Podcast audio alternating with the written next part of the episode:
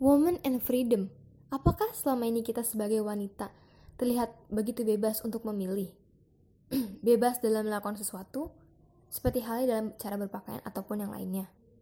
Sebelum itu, kenalin, aku Novia dari English 17. Jadi, sadar gak sih kalau sebenarnya kita tuh masih terikat sama hal-hal yang gak kita sadari udah melekat dalam kehidupan masyarakat kita?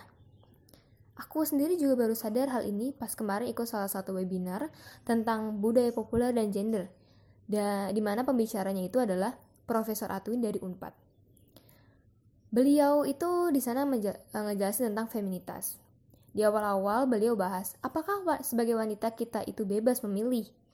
Beliau bilang, kita nggak sebebas itu buat memilih.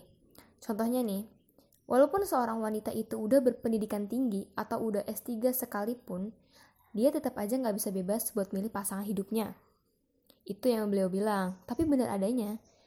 Ada salah satu cerita di mana wanita ini udah ngerasa sukses punya pendapatan sendiri, pendidikan yang tinggi, tapi setiap ada laki-laki yang ngedeketin dia buat ngelamar dia, dia selalu nolak dengan alasan karena laki-laki itu bukan tipe dia. Akhirnya sampai sekarang pun dia belum dapat jodoh karena kesulitan memenuhi standar dia. Jadi ternyata benar kalau wanita itu gak sebebas itu buat memilih. Sama halnya juga, Profesor Atwin bilang, kalau wanita itu terikat sama the cult of femininity. Salah satu poinnya itu ya, itu adalah memenuhi kecantikan ideal. Di mana kita tuh harus menjaga tubuh kita supaya tetap bagus untuk mendapatkan laki-laki impian.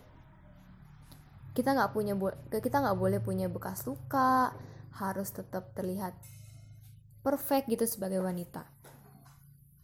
Profesor Atwin juga bilang, kalau skenario The Cult of Femininity ini menghambat proses wanita untuk bisa lebih bebas.